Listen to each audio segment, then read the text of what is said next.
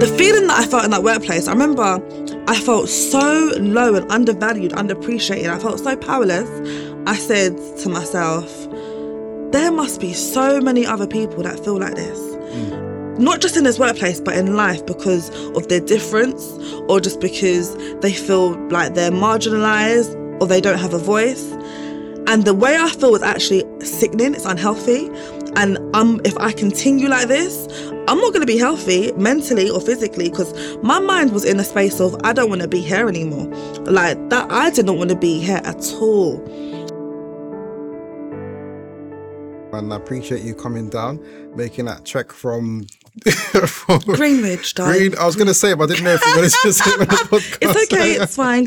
I live in Greenwich. from from Green Greenwich, wherever that is. Thank, I appreciate it, man. Thank you for coming down. and excited to have you on board today.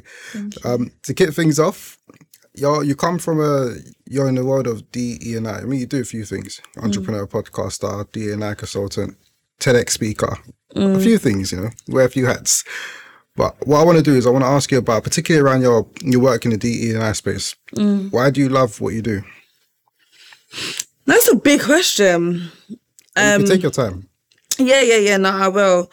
So the main the main reason why I love working in DEI is because I see the growth and impact that it has on underrepresented groups.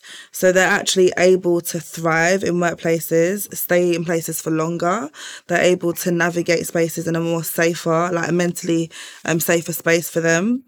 Um, there's more represent representation and then also organizations are able to understand the value of difference i think traditionally um, a lot of companies have only seen the value in a particular role being held by a particular type of person. So being able to influence the narrative being changed and seeing that manifest is a beautiful thing to see. It's very fulfilling, um, it's empowering, and um, I think it's what the world needs. So that's that's why kind of I do what I do. Tell me about your own experience in the workplace, and in particular, um, in the DE and I space, whether you felt that you um, there was any lacking in that diversity and inclusion in your own experience when you've been working in the workspace. Yeah, so that's that's a good question. So I think there's there's one experience that I think anyone that's listened or followed my story would may know about, but I can go into it in in in kind of a bit more detail here. So I think prior to to my working experience, and for those that don't know, my background's in recruitment. So I've worked in I started off in sales, then I progressed into recruitment agency world.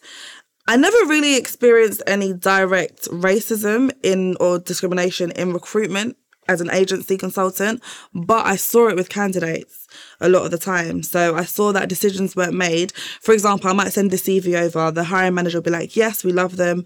They but they met them and they might have an accent. They might be from India or they might be from Nigeria, and all of a sudden it's a "No, they're not going to be a right fit for our organisation. And there was no exp- there was no further explanation on that. They were great. They were highly educated, great skills. They, they could do the job.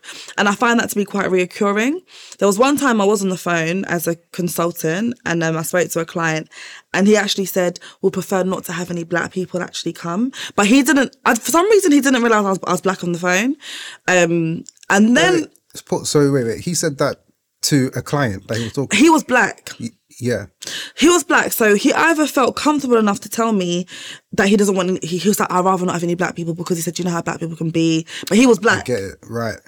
and I was like, Wild. Yeah, and he said that to me, not knowing what I am. I don't know how he felt, but it then kind of dawned on me there needs to be some level of representation in the workplace, or there needs to also be some level of education around what is and isn't okay. Like this is a crazy bias that you obviously have, which is going to block off doors to other people. Does that make sense? Yeah. So that that was like a that was a tiny tiny thing, but the ultimate changing factor for me was when I had one client.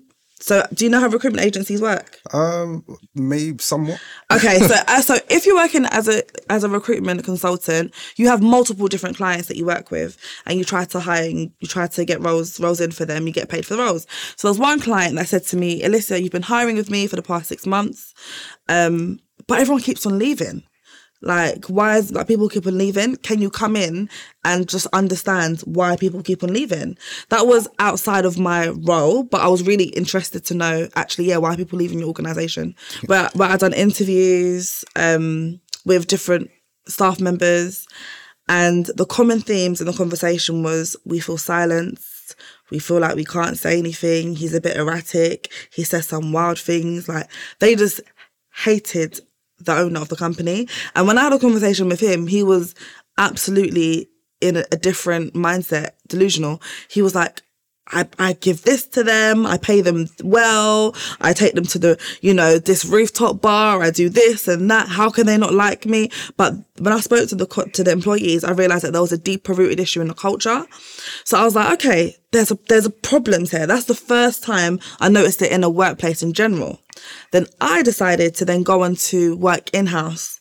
Now, the transition to go from recruitment consultant to working in house is very difficult because the style of working is different. So I had to then go to an intermediate company and work as a um work on projects with a consultancy. So the so the company I worked with, I won't say their name, but they were the company that opened my eyes to crazy discrimination. So I remember I got there and I was working actually on site for Spotify. That was the client I was working with. So I was really excited. The workplace itself had loads of black people, really diverse, loads of people from different cultures. So I thought, this is sick. Like, we've got loads of people that are, so a lot of my friends worked there. It was a vibe, right? Mm. On the outside. But then I noticed that every week somebody is miraculously leaving that happened to be black out of the blue, just pop, pop. And I was like, why are these people leaving? No one was saying anything. People were just saying, oh, yeah. And, you know, the CEO would say, so we've had some people leave. Unfortunately, they don't fit the culture here or whatever it is. And if you don't comply, then you're out. And I'm like, what are you talking about? Anyway, that was one thing. By the way, you can interrupt me at any point Yeah, yeah, go ahead. right? So I remember I had a manager, this white guy from Essex, never forget him. And in our first meeting, when I when I when I joined the company, they put me on a more junior role than I felt like I should have been on, um, because of years' experience. I was like, okay, cool. So when I went into my first meeting with him, I, I said to him, look, I know what I'm doing. I just want to know what are the measurables in place for me to get to the next level. And he was really struggling to tell me. And I think that is a problem in itself. Why are you struggling to tell me what the what the what the next steps are? Like, so I don't know what to do. So I said, no, let's put that together. Slow down, Alicia. Take your time. I said, don't. T- I'm in my head. I'm thinking, don't tell me to slow down. I just want to know the information, right? And that's one thing I noticed. Why are you not giving me access to information? On top of that, what he used to do outside of our one-to-one meetings, he never used to acknowledge my presence which is also mm. a microaggression that people don't know about. Because if your manager that is supposed to support you and advocate for you doesn't acknowledge your presence in other settings outside your meetings, you then feel excluded. You feel like I don't really belong here. So I I could be in the kitchen making a coffee and he comes in, hey, looks at me, walk past. That's a microaggression because that made me feel there was like a feeling inside of me that was like, that's weird. Yeah. There was a time um, in that workplace. I'm just gonna highlight some some scenarios that really made me feel like, wow, this is a problem. Because I went in the workplace confident and I walked out with my head low, and that's a for me that's that's an issue. So I remember sometimes we used to sit down. There was one particular time we were sitting down having lunch with my black colleagues, having a great time. The CEO comes over, stands there, puts his hands on his hips. You guys, shaking heads. You can't be sitting together. You have to separate. The seat is this, C- is this the CEO. same person or is a different person now?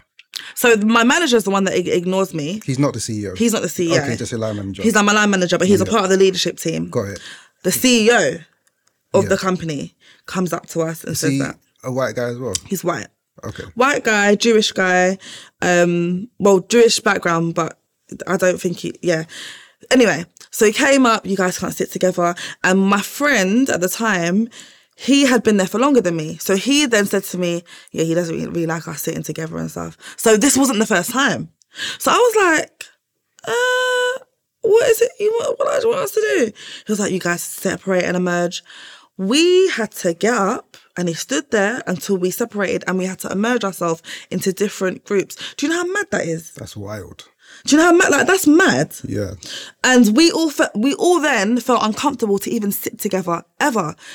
In work settings, in the pub, at Christmas parties, social parties. We was like, we can't be together. We have to merge ourselves in other spaces.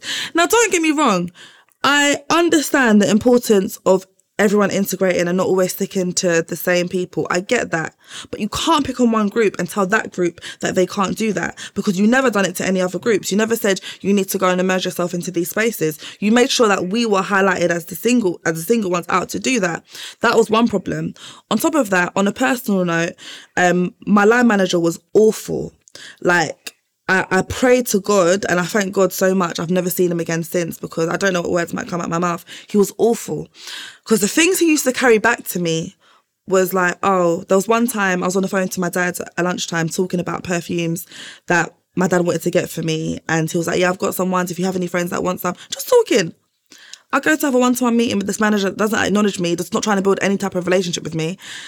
And he says to me, oh, um, he always had nothing, he had nothing to criticize about my work because my work was good. I done, I delivered, I done what I was supposed to do. There was no problems. I used to even go above and beyond. I helped them with their social media strategy. I ran like internal events for them. I did like a charity event. I done other things for this company outside of my role, right? And that's me over delivering to prove my value and worth because I felt so small. Yeah. So I remember he said to me that time, Alicia, um, someone actually overheard your conversation at lunchtime and they said you're selling stolen perfumes. And I said, uh, no, that's not what, that's, where did that come from? Alicia, it's very unprofessional to be talking about that. And actually, we can report that. Like, you can't be selling stolen perfumes. Imagine a client was here. And I was just like, what? Hold on a minute. Before you go back to this messenger that's come to you to get them to verify their information, you're not even coming to me to discover what happened. It's coming to accuse you. You're coming to just come and point fingers at me. So I'm there again. I already feel small. I'm feeling smaller.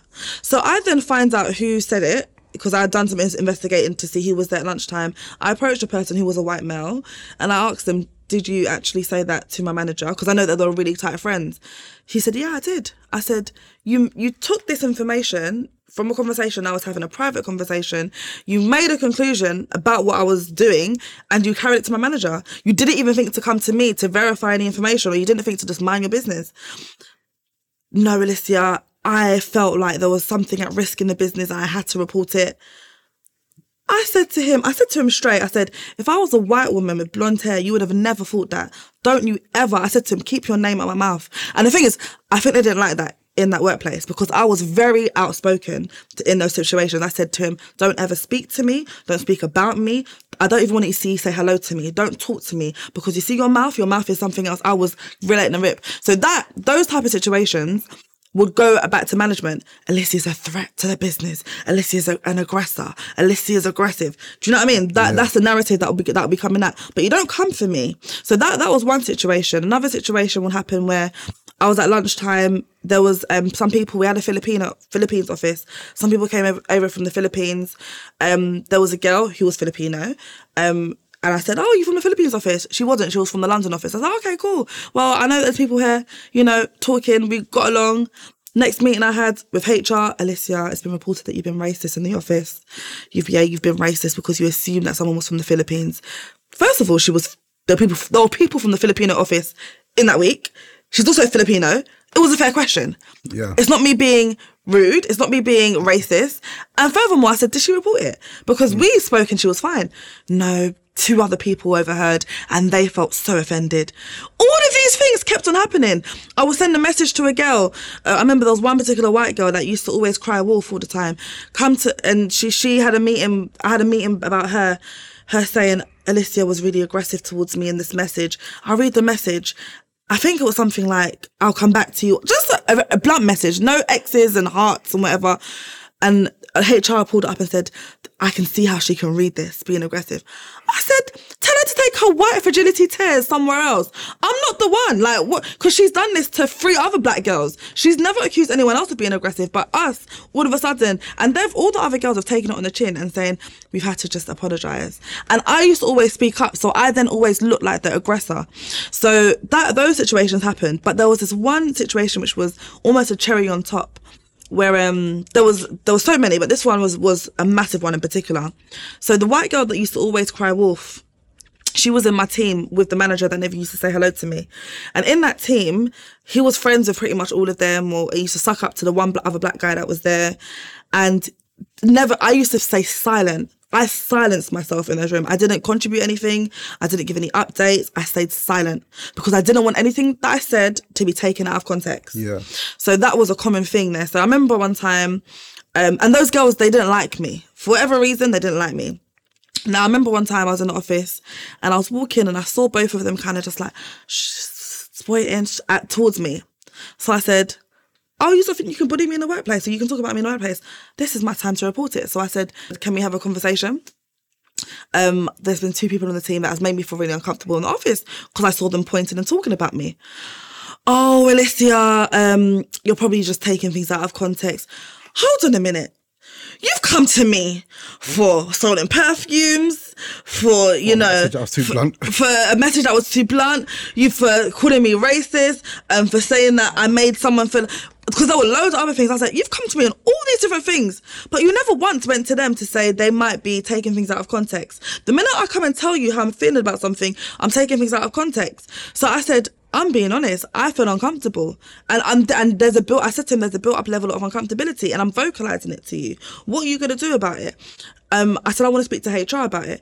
Uh, um, by the way, HR was led by a black woman, and now it's I'm I'm very I'm so happy that I had a real conversation with her mm. because there was a lot of things that she was doing that was incorrect, but I told her because she was she kept on complying by things. But it, Yeah. it, I found out afterwards she too was being bullied by the CEO and she just wanted to keep her job, so she was just doing things. Yeah. But she was being a sellout, and I I told her like and thank God that she is the person that she is because even this year she's got me paid bookings for speaking and stuff because she, I think she's then turn that into respect. Yeah. But I said to her, you, you were selling out, babe. You can't be doing that. like for, for a job, not doing. So anyway, I remember my manager at the time said, Alicia, there's a process you got to go through. There's a form you got to fill in. You got to do this. I said, send me the form. I'll fill it in. So that was on a Monday Yeah. the next day on a Tuesday, I um I remember I I emailed him saying I messaged him was like saying, Can I have the form please? Um he didn't reply. I said, I was thinking, another form, please. He said, Okay, I'll get you the form. Anyway, ended up not giving me the form, so I just sent an email with the details of what took place. I sent this it to HR and I copied him in and I said, I've been waiting for the form, but this is the information. Um and then HR emailed me back saying, What form are you talking about? There's no form. There was no form. And so I said, Well, my manager's now try to deviate me and try to basically block me from reporting something that me vocalizing me being uncomfortable, which clearly tells me with the combination of you coming back to me with all of these different things, and when I want to vocalize something and you not acknowledging me, and he got me kicked off the project as well. That's something I haven't vocalized. He everything was going fine. I always noticed a shift in. So I had a key stakeholder in the US who was a very horrible lady. But all my other stakeholders, my hiring managers, are really nice, but she was really horrible. Um, and I think that her built perception of me, she had, she didn't, we only had meetings together, was built from him. I, so I remember one time he went to New York, and after that he came back and said, "Oh, she doesn't like working with you. She thinks you're really." And I was like, "What are you talking about? Like, we just." And I and what I did on purpose, I remember I got a feedback form with all my hiring managers all over the world that I work with, from Chicago to Amsterdam to whoever. And I said, let me get them to feedback on this form. Got their feedback. I said, well, my stakeholders are saying something different. I've hired all my 28 roles under the timeline that I was even given. So what's the problem? No, like she doesn't like working. So he used to build up all these different perceptions about me to make me seem invaluable, to make me seem less than, to make me seem like I'm not worthy. So when, anyway, when I had a meeting with HR and I said, I want to talk about this issue, I spoke about it. Um, and it was it was trivialized. It was like, Alicia, come on, like, you know, you don't you're being over dramatic and da da da whatever it is. And it was almost like you're lying in, in not so many words. And I thank the Lord, okay. Someone else in the office who was a black woman, she was a VP in the company, she saw it and independently witnessed and independently reported it. I didn't know that until the day after. The man, the HR manager, who was a black woman, said to me, so and so has reported the same thing. We're so sorry. We got this wrong. And I, and I literally burst into tears saying, you people have put me through hell. And the one time I want to talk about something, you silenced me. Like the one time you told me that I'm I'm a problem, and the feeling that I felt in that workplace, I remember I felt so low and undervalued, underappreciated. I felt so powerless. I said to myself, there must be so many other people that feel like this. Mm. Not just in this workplace, but in life because of their difference or just because they feel like they're marginalized or they don't have a voice. And the way I feel is actually sickening, it's unhealthy. And um, if I continue like this, I'm not going to be healthy mentally or physically because my mind was in a space of I don't want to be here anymore. Like that, I did not want to be here at all. Um, and then after, that whole situation, that, like that was crazy. But I think another thing that took place is the Christmas party. The last, again, the last thing, I remember they sent around um, leaflets to all the girls saying, "Yeah, we've got makeup artists and hairstylists coming in to glam you guys up." Um, and I looked at the leaflet and there's black girls here, not one black hairdresser, not one black MUA. And I said, I said to HR, can you get a black hairdresser in, please? Could you get a black MUA in? Because my hair was short at the time. I said, I need someone that can do my hair. All of these makeup artists don't seem like they can even do my makeup. Oh, Alicia, who else is requesting this? Are you insane, woman? Are you insane? You are a black woman saying, who else is requesting this? I'm requesting it. Don't worry about no one else. All the other black girls there wasn't going to say anything. They were just going to say, I'll do my own makeup. No, why? Why should you do your own makeup? Makeup when every other white lady in the workplace can get their makeup done. What's that saying about the value that they the, about us, our value and our beauty? We deserve to look beautiful too. We deserve to, to have the same treatment. So I'm gonna speak up. So they got some some black um hairstylists and makeup artists in.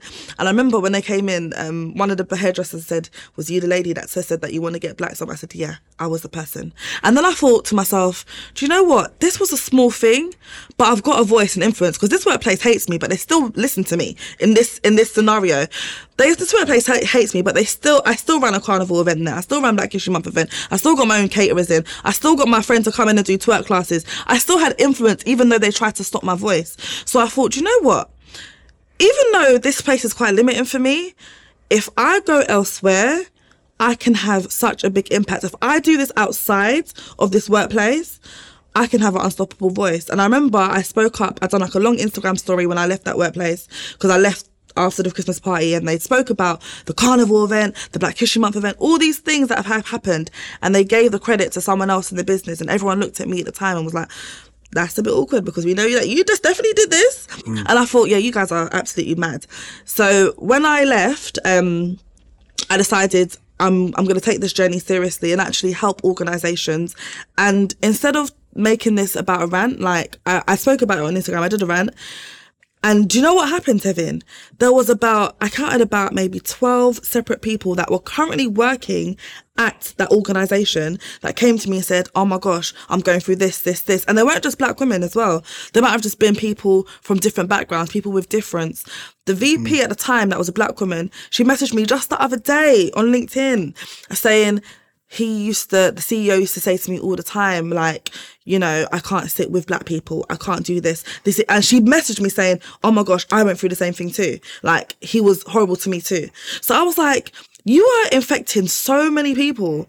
And do you know what makes it worse? This company's hiring for companies like Apple, Deliveroo, Just Eat, Spotify. So you're there infecting up all these big tech companies that, and I said, no, like, no, we need to reverse it because if the mentality of the hiring people are, is like that, you're going to have an impact with who you're working with and who you're hiring, which means that you might actually affect other workplace cultures and block out opportunities to actually mm. climb the corporate ladder. So I that's kind of when it was all a big thing for me where I was like, no, this needs to stop. I need to have some type of impact and use my voice. Does that make sense? Makes perfect sense. So that company he was working for sounds like it was a big, it was a global company because they got offices all over, right? No, it was actually a company just based in the UK, but they worked on global um, clients. So people used to travel and stuff. right. But yeah. I ask because there's a lot of global companies. So I've got when you're talking, I've got a lot of other stories popping into my head from other friends who have told me about things that they've gone through of organizations, and these are and they're uh, global organizations. Global organizations. If you go onto their websites, you'll find DE and I pages that'll go through and reports and all sorts of stuff that'll go through what they're doing to make their workplace more diverse and more inclusive. But then when it comes down to the nitty gritty, when employees or the friends I've spoken about are actually going through stuff and they report it, then there's issue. They report it and then they start getting marginalized or gaslighted or whatever, then it's mm. like a lot of it is a lot of lip service. And I'm mm. wondering like yeah, I think there's a lot of organizations that do that, that lip service thing. It was like with the Black Lives Matter when the, the squares, you know, the black squares and all of that kind of thing after George Floyd was murdered. And it was a lot of lip service because after that, what really changed in a lot of organizations, what changed in the corporate world in society? Not mm. much. Not much. It's easy to put up a page and to put up a, a post on Instagram. It's much more, there's no tangibility to it though. Only tangible, like what are you actually doing? You, when you, you was going through what you're going through, and wait, how long how long were you there for? Not long at all. Probably six months. In, my goodness. All of that in six months, right? Can you imagine? My mind, my brain, every every day there was something new. I was trembling That coming to office. nut, that sounds nuts, man. Yeah. Um, but when you go through that, so that six month period, intense six month period, yeah, and you're being hit left, right, and center in the Mm. workplace, and you're there full time, like you spoke about them trying to silence your voice, but then you, even up until the end, still feeling like you had the power to use your voice and advocate for Mm. the uh, we're going to get this and we're going to do that, etc., etc. Where did that uh, where did that come from? That you know that um, you know the, the the the power in your voice. Like how did you when you're going through it because it's, you're getting hit all the time. Yeah. That's a good question, you know. Um so growing up, I was always the person to chat back. Growing up as a child, I was always. I was. My dad used, used to always say, "Alicia, you're so rebellious. Like you're so. you just don't listen. You question everything." I was always someone that questioned things. I was curious. So I think a part of it is genuinely my character. Um, you know, that's one thing. But then also, I've. I know where I'm coming from. I know the family I come from. I know how I've been raised. I know what we- we've achieved. So really and truly, I'm never threatened to lose a job. That's that's one thing. Yeah, I talk up, but you do fire me. I'm I'm a smart woman. I'm a valuable person. I come from a great I come from a good family. They they've really grounded me and made me feel like I've I'm fine. So I think that has a massive impact. And that's why I actually realized the reason why a lot of people don't have strong voices is because they don't have like a solid tribe of people mm. around them to empower them outside of work. And hence why I started Black Create Connect when I did, because I thought people actually need a consistent tribe of people so that if they're going through nonsense in the workplace, they can have the power to speak up knowing that you know, knowing just that they're grounded in so much greatness. And I think that's what it is. I just had so much greatness around me, even though I had friends at that workplace that stayed afterwards, that even knowing my experiences, because they also, they didn't want to lose their job. They were thinking about themselves, right? And I let them go on that journey on on their own. I didn't pay attention to that. People people are people operate with fear, but I just don't operate with fear. I'm I'm a little bit fearless. So that's what it was for me. You can't be scared. You have to value yourself, respect yourself, you know, and that's that's kind of where it came from. When you, you spoke about black staff, uh, you're recruiting black staff and they're just leaving the workplace over and over again. And that's just a common theme in the corporate world in general, Mm. that when it comes to black staff, attrition rates are always a lot higher than Yeah. other groups. What are you hearing from maybe people in the Black Create Connects community or friends or family or whatnot? Like, you've gone through your experience Mm. and what, what are you hearing from other peers, like, as to why they're, why people are leaving the workplace? it's so similar to my experiences. Um, almost every week, I get a new person and they're telling me from the group chat about something they're going through, a grievance, um, managers blocking their progression and growth, hearing about being underpaid in comparison to the rest of the team and feeling like, rah, I'm being paid 10k less than everybody else. Um, it's that's that's a very very common thing that people fi- find out. Um, also, not feeling like they have any room for progression. So sometimes when you don't see anyone at the top like you, um, you feel like can I really get there? Is there space for me? Um, some people have met people at the top that are black that are unfortunately sellouts, and they it's like oh, because I've I've worked with black leaders and been like, right, you're here and you're not really you're not really representing, you know. So and I think maybe you've you had to water yourself a little bit to get there, and I think a lot of black people don't want to do that, so they don't bother staying in the place. Um, there's also the balance of just being over criticized. Over over criticism is what is something that comes back to me a lot of the time. So there was one girl I know in our network, for example, she um went to a Christmas party a couple of weeks ago, she dropped a glass by accident because she was drinking. And then the team reported her and said that they threw a glass, that she threw a glass at one of them. right. So she had to go through disciplinary, had to take time off of work, had to go through investigation. Turns out that she just dropped the glass when they looked at like the cameras and stuff. And all of that hassle and haggle and stress. Forget about, yeah, she got she's got her job and everything. But that's a traumatic experience for someone 100. to have to go through all of that and then work with these people that have accused you of throwing a glass when you didn't. And then what happens to the people that they've that have accused Nothing. her, falsely accused her? Nothing. and that's like no, nothing. And that's the problem. So they, these are reoccurring situations. There's another person that I know. They had um, a manager that just decided to do a restructure and say your role's not needed anymore, out of nowhere. This person has been in that role for about six years. The manager's been in the role for six months. They've come in new and said, "Oh, we don't need you in the team." She's the only black person on the team. So sometimes it's just the the managers not seeing value. And that's why I make a point of duty to do the other side and actually educate black professionals on what they can do to navigate these spaces smartly. And using your voice is a big part of that because they, when you set the tone from day one, they cannot play games with you. When you set the tone, it's either they say, Oh, you're not for me, you're too vocal. Cool. All right. Bye. Or they say, we cannot take the mic with this one. Do you know what I mean? So that's what people need to know know how to do, but do it in a professional way. You know. When you say set the tone, so what do you mean?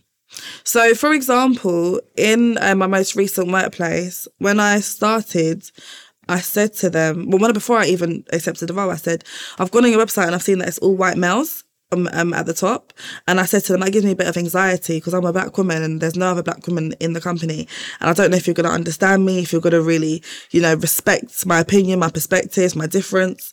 Um, what's your perspective on that? I just want to understand. How do you? This is the, this is my my current view. Let me hear what you have to say about that.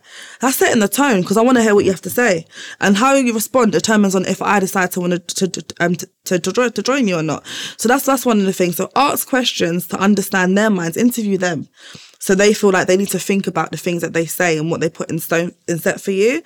That's one way. Another way is when something happens, you pull it up. So again, when I started that workplace, there was a meeting I was in at one point, and um, the my director, lovely guy, guy by the way, got all the respect for him. I think he innocently kept on interrupting me in the conversation with a client um, on that call. Straight away after the said, "Do you have a minute to talk?" And I said, "Look, I know that you're obviously you're really passionate about talking about DEI and everything, but I said when I'm speaking, I'd appreciate not being interrupted. Is that okay with you? Because you kept on doing that in the last conversation. I'm so sorry, Alicia. I didn't mean to do that. You know, I don't mean to ever interrupt you. Um, that was just my mistake. Never did it again." So just calling things out, but just doing it in a way make sense of it. Say, look, this action results in this. We're trying to get to this. So let's probably not do this together and let's work towards getting that goal that we want. Does that make sense? Makes sense. In this D, how long have you been in the D uh, D in space? So I would say unofficially for about unofficially four years because I've always done like diverse hiring strategies and been managing DEI partnerships and everything in companies. But full time, I would say a year and a half. So Okay. I've, I've I'm very new to the space. I've learned a lot, but I'm very new. All right, I'm wondering a couple things then. Because first of all, because you're fairly new to the space, you might not have seen this over time. But first of all, whether you're seeing any shift in any change, whether companies or organizations are getting their DE and I strategies better more often than not, or is it getting getting worse, or is it sort of just stayed the same? And also, the other thing I was wondering is whether you've come across organizations that are doing it right, that have got the DE and I on point and are doing it proper. Yeah. I am yet to come across a company that I've I think they're doing everything right. Because on the outskirts, there's been companies. I'm going to answer your other question as well, by the way. There are companies that I've seen do like their hiring process is really good. So there's one company in particular. Um, I won't mention the name because I've I've got some other intel. So their hiring processes are actually quite inclusive. I've actually reviewed them. Um, I've done a lot of sessions with them. They've got like a diverse hiring committee. Um, they even work with us. They they they're good. They're making the efforts for the hiring part. But I know individuals, black individuals that work at the organization that say different. So that and that tells me that there's still work to be done. And it's and that's just black I'm not even talking about the other spectrums of diversity, from neurodiversity, dis- disabilities to LGBTQ plus. That I haven't even gone into that. So I think the work com- companies seem to be focusing on the hiring piece at the moment, but the retention piece is missing, and also the equity piece to actually allow um, diverse voices get to the top. And that's what I've noticed in the trend is companies want to become more diverse, but they still want to keep them at a certain level. They're still like a red line. Because when it comes to putting someone in your senior leadership, oh, we needed them to have managed 10 million pound budgets or campaigns or done this or done this. They're putting requirements in place that you know they haven't done that because they haven't had that exposure like you in previously. So what are you going to do to make sure that they can get to the top? So the, the problem is, is that there isn't any equitable strategies that I've seen seen. Um, I'm working with organisations on one, but there's there's so many problems from leadership team. Everyone in the leadership team needs to be brought on board. If it's not, it's a DEI strategy is going to be really hard to implement because it requires leadership team to actively do things that I've put out in the strategy. Um, and then I've also me speaking to other DEI professionals um, from a consultancy base, budgets are being cut left, right, and centre. So companies are investing less into DEI, especially because it's harder to measure. So how people see DEI is that, oh, we'll do this training. Everyone should now know about bias. We'll do this training. No one should be, be doing microaggressions in the workplace.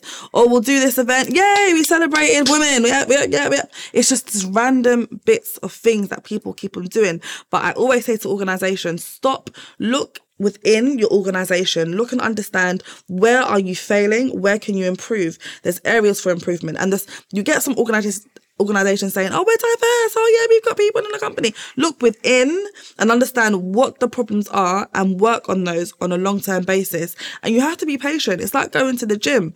You can't expect mm. to go and do sit ups tomorrow and your stomach is flat. You have to be doing the eating. You have to be doing the exercising for a long period of time. You have to have everything right. Your mind, everything needs to be there. You're sleeping. If you're not doing all those things, the formula, you're not going to see the end results. And the problem is that companies are not doing everything required in the formula to see the end results. Hence why they're saying, oh, it's not working, cut the budgets. And that's the problem that I'm seeing. You've managed to build um, a big a big community, um, successful community, Black Creator Connect.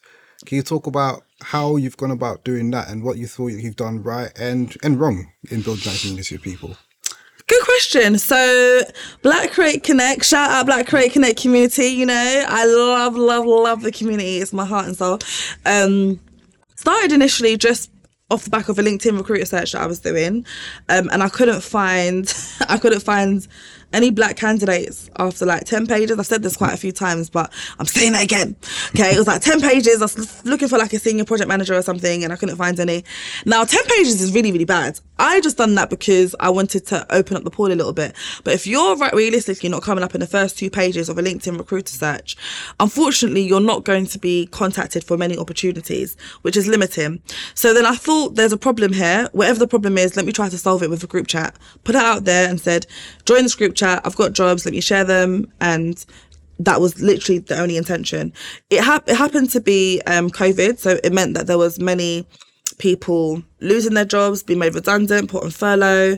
Um, so there was that support that need that was needed.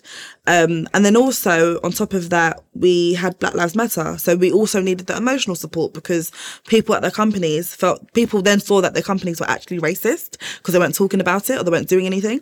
So that community just became a space of love. It's such a supportive space that I think has come from the characters that I've met. And I've said, yeah, you can come into this space, you come into this space.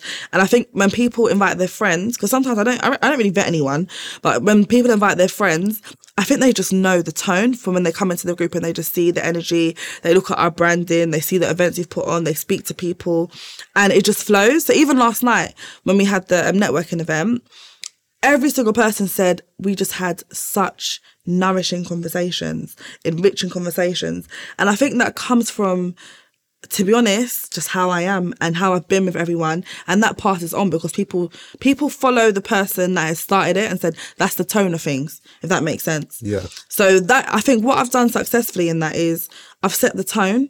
And when I've sensed um, any area of disruption because I have I have seen some people in the group potentially disrupting things or putting things in a different way. I'll remove them because that's not the space for this.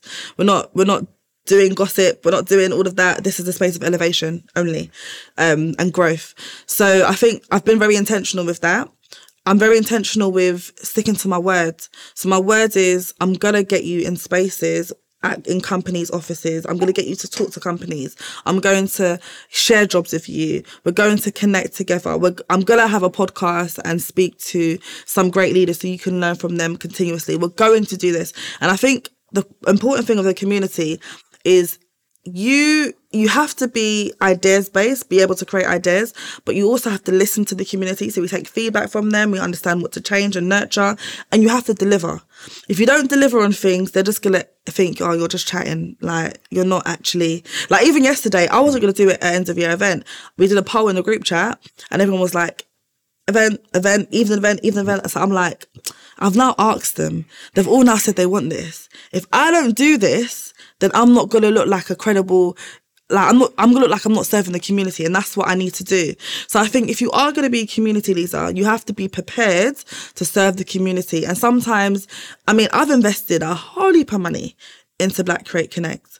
But do you know what? For me, I feel like it's very it's worth it because I feel like if God forbid I was to die tomorrow, I've invested and helped so many people so far.